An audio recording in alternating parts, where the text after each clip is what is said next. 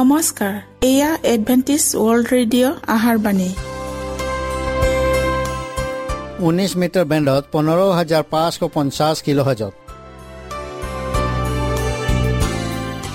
Adventist world radio যোগে অসমীয়া ভাষাত প্ৰচাৰিত আহাৰ বাণী প্ৰত্যেক বুধবাৰ আৰু দেওবাৰ সন্ধিয়া সাত বজাত আহাৰ বাণী শুনাৰ পিছত আপোনালোকৰ কিবা মন্তব্য আৰু প্ৰশ্ন থাকিলে আমালৈ এই ঠিকনাত লিখক। আমাৰ ঠিকনাটি হৈছে Adventist world radio' seven day Adventist মণ্ডলী অসম শাখা লতাকাটা বশিষ্ট গুৱাহাটী সাত আঠ এক শূন্য দুই ন।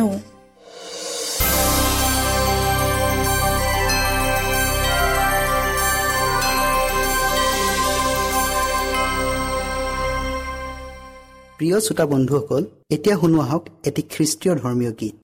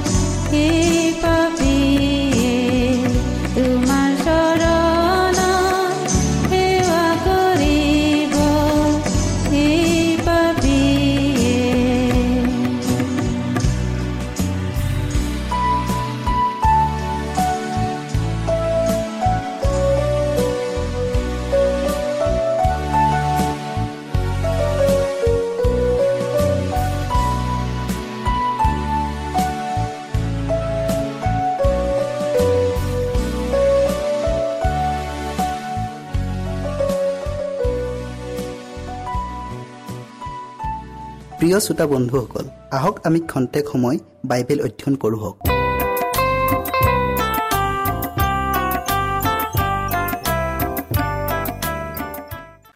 প্ৰিয় শ্ৰোতাসকল আজি আমি ধৰ্মধাম কি ইয়াৰ শেষ অংশটো অধ্যয়ন কৰোঁ হওক। অধ্যয়নৰ আগতে আমি ঈশ্বৰৰ পৰা আশীৰ্বাদ খোজো হওক। স্বৰ্গত থকা অসীম দয়াময় ঈশ্বৰ যি হোৱা তোমাৰ নাম ধন্যবাদ হওক। প্ৰভু আজি আমি বিশেষ বিষয় ধৰ্মধাম সি ইয়াৰ শেষ অংশটো অধ্যয়ন কৰিবলৈ আগবঢ়াইছোঁ। প্ৰভু তুমি আমাৰ সংগে সংগে থাকা আৰু প্ৰত্যেক শ্ৰোতাৰ হৃদয় পবিত্ৰ আত্মাৰে স্পৰ্শ কৰি দিয়া। যীশুৰ নামত খুজিলোঁ। আমেন। বছৰেকত এবাৰ সেই মহাপ্ৰাচিতৰ দিনাখন ধৰ্মধামটো সূচী কৰিবলৈ মহাপুৰুষতে অতি পবিত্ৰ কোটালীটোত প্ৰৱেশ কৰিছিল। এই মহাপ্ৰাচিতৰ কাৰ্যটোক বছৰেকীয়া কাৰ্যত অন্তত সম্পাদন কৰা হৈছিল। প্ৰায়চিতৰ দিনাখন সাক্ষাৎ কৰা তম্বুৰ দুৱাৰমুখলৈ দুটা ছাগলী পোৱালি অনা হৈছিল আৰু সেই দুটা মতা ছাগলীৰ নামত চিঠি খেলা হৈছিল। এটা ঈশ্বৰ হোৱাৰ নামত আনটো অজাজেলৰ নামত। যিটো ছাগলী পোৱালি ঈশ্বৰ হোৱাৰ নামত উঠিছিল তাক লোকসমূহৰ পাপৰ বাবে পাপাৰ্থক বলি হিচাপে বলি দিয়া হৈছিল। আৰু মহাপুৰুষিতগৰাকীয়ে সেই বলিটোৰ তেজ লৈ প্ৰবেদক বস্ত্ৰ অৰ্থাৎ পৰ্দাৰ ভিতৰলৈ সোমাই আহি কৃপাৰ আসনখনৰ আৰু কৃপাৰ আসনখনৰ সন্মুখত ছটিয়াই দিছিল। এই তেজে প্ৰভেদক বস্ত্ৰৰ সন্মুখত থকা ধূপ বেদীৰ ওপৰতো ছটিওৱা হৈছিল। পাছে হাৰুণে তেওঁৰ হাত দুখন সেই জীয়া চাকটোৰ মূৰত দিব আৰু ইজৰাইলৰ সন্তানবিলাকৰ সকলো অপৰাধ আৰু তেওঁবিলাকৰ আটাই অধৰ্ম তেওঁবিলাকৰ সকলো পাপকেই তাৰ ওপৰত স্বীকাৰ কৰি তেওঁ সেই সকলোকে সেই চাকৰ ওপৰত অৰ্পণ কৰিব। পাছে যুগুতে থকা মানুহ এটাই হতুৱাই তাক অৰণ্যলৈ পঠাই দিব আৰু চাকটোৱে নিজৰ ওপৰত তেওঁবিলাকৰ সকলো পাপ অপৰাধবোৰক নিৰ্জন ঠাইলৈ বৈ নিব। সি সেই চাকটোক অৰণ্যত এৰি দিব। সেই অজাজেলৰ নামত চাকটো ইজৰাইলৰ চাউনিলৈ আৰু কেতিয়াও ঘূৰি অহা নাছিল। আৰু যি মানুহজনে চাকটোক অৰণ্যত এৰি থৈ আহিছিল সি গা পা আৰু সকলো কাপোৰ কানি ধুইহে চাউনিলৈ উভতি আহিব পাৰিছিল। পালন কৰা এই নিয়মমতীয়ে ইজৰাইল জাতিটোক অতি গভীৰভাৱে অনুধাৱন কৰিবলৈ এইটোকে শিকাইছিল যে ঈশ্বৰ যি হোৱাক কিমান পবিত্ৰ আৰু তেওঁৰ সন্মুখত পাপ কিমান ঘৃণনীয়। ইয়াৰ উপৰি ইয়াৰ দ্বাৰাই তেওঁবিলাকক এইটো দেখুওৱা হৈছিল যে পাপত লেটি পেটি নোখোৱাকৈ তেওঁবিলাকে পাপত লিপ্ত থাকিব নোৱাৰে। অৰ্থাৎ পাপ কৰাজনেহে পাপৰ লগত মধুৰ সম্পৰ্ক বজাই ৰাখিব পাৰে। যেতিয়া প্ৰায়চিতৰ কাৰ্য চলি আছিল তেতিয়া প্ৰতিজন মানুহে নিজৰ জীৱনৰ বাবে খেদ কৰিবলগীয়া হৈছিল। সকলো প্ৰকাৰৰ কাম কাজ এফলীয়া কৰি থ'বলগীয়া হৈছিল আৰু সমুদায় ইজৰাইলৰ মণ্ডলীটোৱে প্ৰাৰ্থনাৰে লঘোণ দি আৰু গভীৰ অন্তৰ্জালাৰে গভীৰ আৰু পবিত্ৰ গম্ভীৰ্যতাৰে নম্ৰতাৰে গোটেই দিনটো ঈশ্বৰৰ সন্মুখত কটাবলগীয়া হৈছিল। প্ৰিয় শ্ৰোতাসকল প্ৰকাৰতাৰ এই কাৰ্যৰ দ্বাৰাই প্ৰায়চিত্ৰ কাৰ্যৰ বিষয়ে বহুতো প্ৰয়োজনীয় সত্যতা শিকোৱা হৈছে।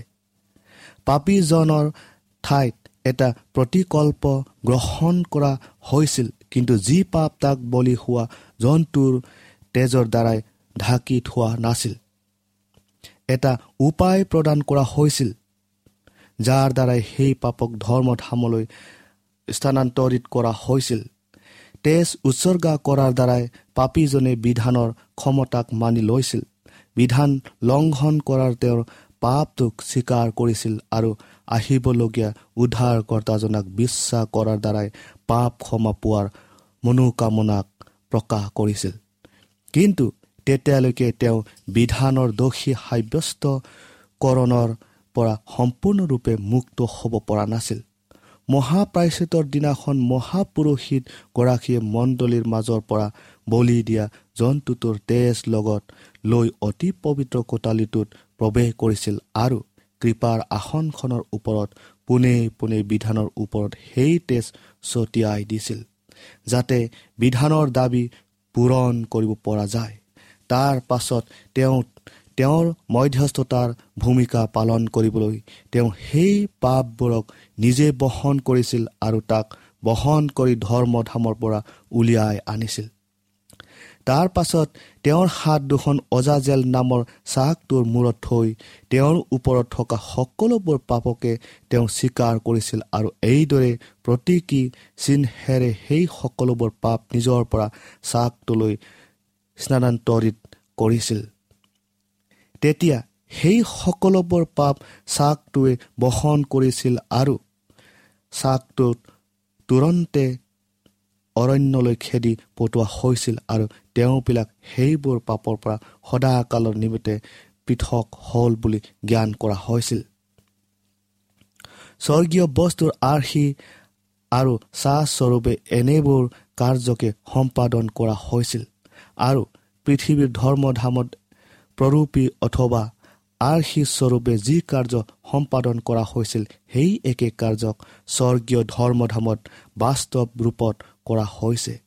তেওঁৰ স্বৰ্গৰোহণৰ পিছত আমাৰ ত্ৰাণকৰ্তাজনাই আমাৰ মহাপুৰুষিত স্বৰূপে তেওঁৰ কাৰ্য কৰিবলৈ আৰম্ভ কৰিছিল। এই বিষয়ে পৌলে এইদৰে কৈছে কিয়নো প্ৰকৃতৰ প্ৰতিৰূপ মাত্ৰ যি হাতে কৰা পবিত্ৰ স্থান তাত কৃষ্ট নোসোমাল কিন্তু সম্প্ৰতি আমাৰ নিমিত্তে ঈশ্বৰৰ সাক্ষাতে উপস্থিত হ'বলৈ স্বৰ্গতে সোমাল ইব্ৰী ঊনৈছ অধ্যায়ৰ চৌব্বিছ পদত।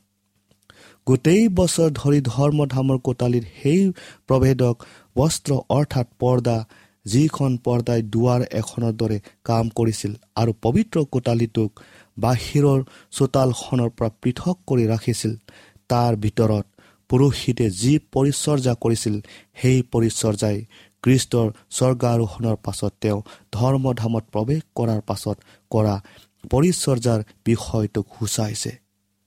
ঈশ্বৰৰ সন্মুখত পাপাৰ্থক বুলি উৎসৰ্গ কৰাটো আৰু ইজৰাইলৰ প্ৰাৰ্থনা ধূপৰ সুগন্ধি ধোৱাৰ সৈতে ঈশ্বৰ যীশুৱালৈ প্ৰেৰণ কৰাটো পুৰোহিতৰ নিত্য কাৰ্য আছিল।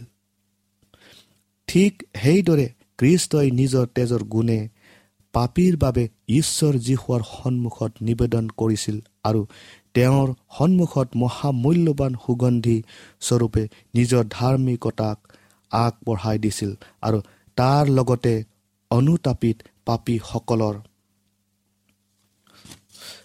প্ৰাৰ্থনাবোৰক ঈশ্বৰৰ হাতত গতাই দিছিল। স্বৰ্গীয় ধৰ্মধামৰ প্ৰথম কোটালীটোত সম্পাদন কৰা কাৰ্যবোৰ এইবোৰেই আছিল। তেওঁ যেতিয়া শিষ্যসকলৰ চকুৰ আগতে স্বৰ্গৰোহণ কৰিছিল কৃষ্টই শিষ্যসকলৰ বিশ্বাস পৰিপক্ক হৈছিল।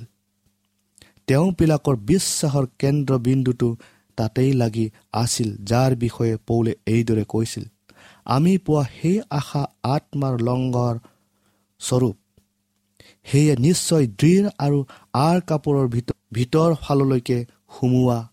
সেই ঠাইত যিচু অগ্ৰগামী হৈ মলকি চেদগৰ ৰীতি অনুসাৰে নিত্য মহাপুৰুষিত হৈ আমাৰ নিমিত্তে সোমাল।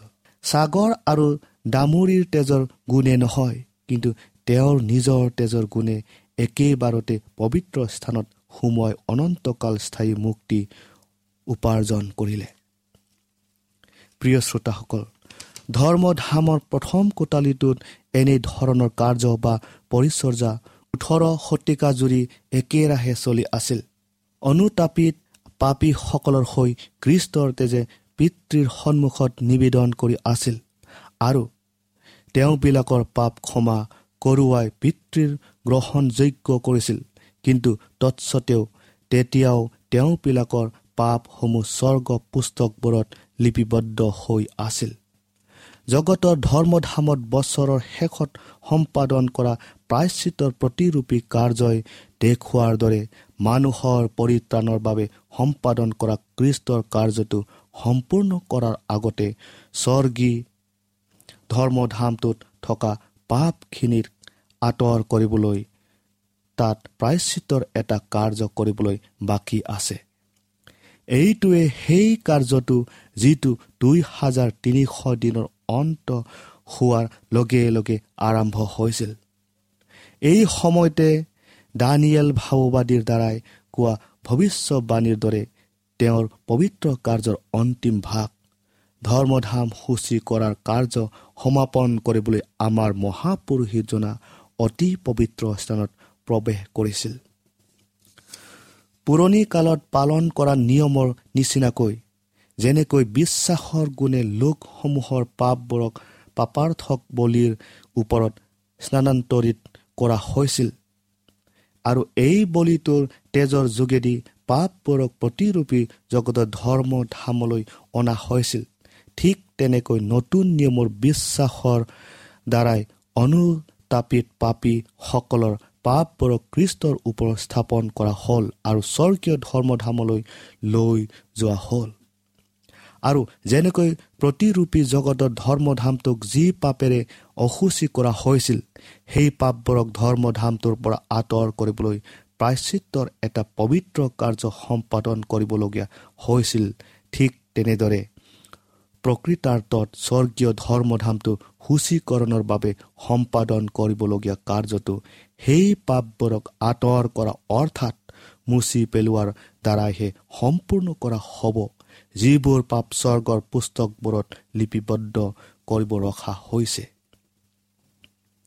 কিন্তু এই কাৰ্য সম্পাদন কৰাৰ আগতে কোনবিলাকে অনুতাপ কৰি পাপ স্বীকাৰ কৰি যীশুত বিশ্বাস কৰাৰ দ্বাৰাই পাপ ক্ষমা পালে আৰু তেওঁৰ প্ৰায়শ্চিতৰ তেজৰ দ্বাৰাই কোনবিলাকে লাভৱান হ'ল? সেইবোৰ নিৰ্ণয় কৰিবলৈ স্বৰ্গৰ পুস্তকবোৰক পৰীক্ষা কৰাটো প্ৰয়োজনীয় আছিল।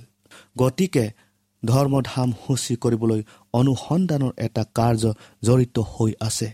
এটা সোধ বিচাৰৰ কাৰ্য আছে। এই কাৰ্যটো কৃষ্টই তেওঁৰ লোকবিলাকক নিবলৈ অহাৰ আগতেই কৰি সম্পূৰ্ণ কৰিবই লাগিব। কিয়নো তেওঁ যেতিয়া আহিব প্ৰতিজন মানুহেই নিজৰ কৰ্ম অনুযায়ী ফল বা প্ৰতিফল পাবলৈ তেওঁৰ হাতত পুৰস্কাৰ থাকিব। এইদৰে যি লোকবিলাকে ভাৱবাণীৰ বচনৰ পোহৰক অনুসৰণ কৰি গৈছিল তেওঁবিলাকে দেখিছিল যে দুই হাজাৰ তিনিশ দিনৰ অন্তত ওঠৰশ চৌৱাল্লিছ চনত যীশুখ্ৰীষ্ট পৃথিৱীলৈ অহাৰ পৰিৱৰ্তে স্বৰ্গীয় ধৰ্মধৰ্মৰ অতি পবিত্ৰ কোটালিটোত প্ৰৱেশ কৰিছিল। যাতে প্ৰায়চিতৰ অন্তিম ভাগৰ কাৰ্যখিনিক সম্পূৰ্ণ কৰিব পাৰে আৰু তেওঁ আহিবলৈ সাজু হ'ব পাৰে। ইয়াৰ বাদেও এইটোকো দেখা গৈছিল যে যেনেকৈ পাপাৰ্থক বলিয়ে কৃষ্টকো এটা বলি হিচাপে দেখুৱাইছিল আৰু মহাপুৰুষিতগৰাকীয়ে কৃষ্টক এজন মধ্যস্থতাকাৰী হিচাপে বুজাইছিল। তেনেকৈ সেই অজাজেল নামৰ চাকটোৱে ছয়তানক বুজায় যি সকলো পাপৰ উচ্চ যাৰ ওপৰত এদিন অনুতাপিত পাপীসকলৰ সমস্ত পাপৰ শাস্তিক জাপি দিয়া হ'ব। প্ৰতিৰূপী প্ৰতাৰে যেতিয়া মহাপুৰুষিতে পাপাৰ্থক বলিটোৰ তেজৰ দ্বাৰাই ধৰ্মধামটোৰ পৰা সকলোবোৰ পাপ আঁতৰ কৰিছিল তেতিয়া সেইবোৰ পাপ অজাজেল নামৰ চাকটোৰ ওপৰত স্থাপন কৰিছিল। ঠিক সেইদৰে প্ৰকৃত প্ৰতাৰে যেতিয়া কৃষ্টই নিজৰ তেজৰ দ্বাৰাই তেওঁৰ লোকবিলাকৰ পাপবোৰক তেওঁৰ পৰিচৰ্যা বা কাৰ্যৰ অন্তত স্বৰ্গীয় ধৰ্মধামৰ পৰা আঁতৰ কৰিব তেতিয়া সেই সমস্ত পাপবোৰক ছয়তানৰ ওপৰত জাপি দিব। সিয়ে সোধ বিচাৰৰ অন্তিম ৰায় দিয়াৰ দিনাখন তাৰ সমস্ত শাস্তি ভোগ কৰিব লাগিব। অজাজেল নামৰ ছাগলীটোক কোনো মানুহৰ বসতি নথকা নিৰ্জন ঠাইলৈ খেদি পঠোৱা হৈছিল আৰু ইজৰাইলৰ বাসস্থানলৈ কোনো কালেও উভতি আহিবলৈ দিয়া হোৱা নাছিল। প্ৰিয় শ্ৰোতাসকল ঠিক তেনেদৰে ঈশ্বৰ আৰু তেওঁৰ লোকবিলাকৰ সন্মুখৰ পৰা ছয়তানক সদাকালৰ নিমিত্তে নিৰ্বাসন দিয়া হ'ব আৰু পাপ আৰু পাপীসকলৰ অন্তিম ধ্বংসৰ সময়ত তাক সম্পূৰ্ণৰূপে ধ্বংস কৰি নিৰ্মূল কৰা হ'ব। প্ৰিয় শ্ৰোতাসকল আজি আমি ধৰ্মধাম কি ইয়াৰ বিষয়ে ইয়াতে সামৰিলোঁ। আশা কৰোঁ আপোনালোকে এইয়াৰ বিষয়ে সম্পূৰ্ণকৈ বুজি পাইছে বুলি। ঈশ্বৰে আপোনালোকক আশীৰ্বাদ কৰক।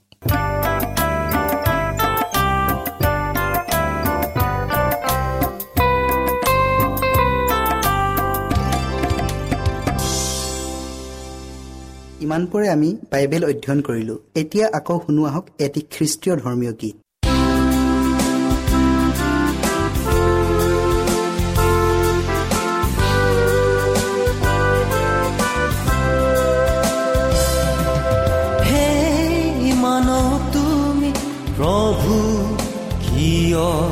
সন্দেহ কৰা?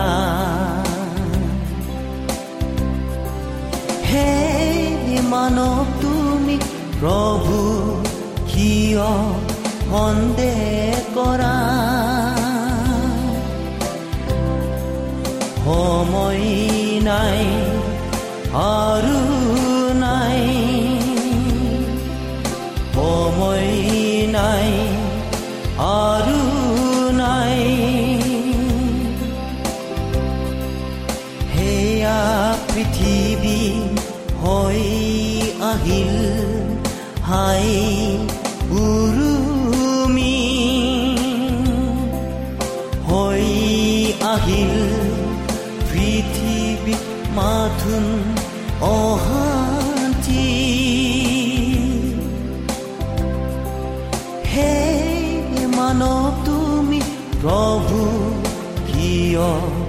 সন্দেহ কৰা।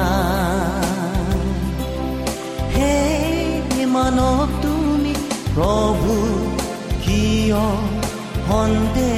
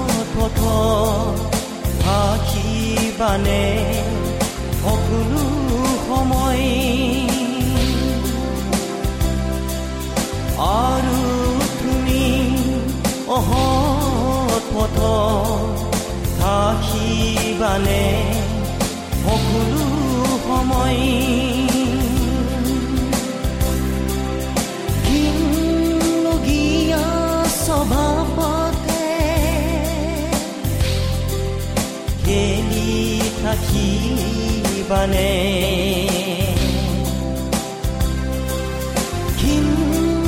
김룩이어서 바보대 벨리카기 반에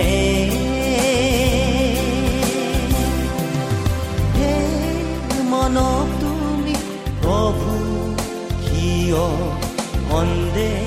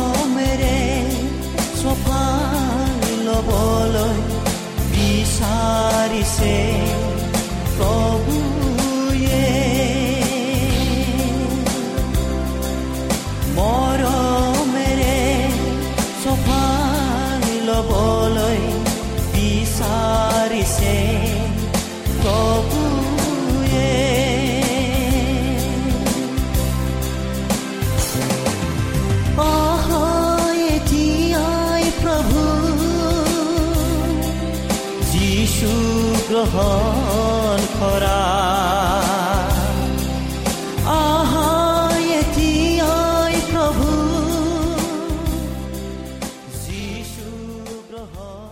মনত ৰাখিব আমাৰ ঠিকনাটি পুনৰ কৈ দিছো।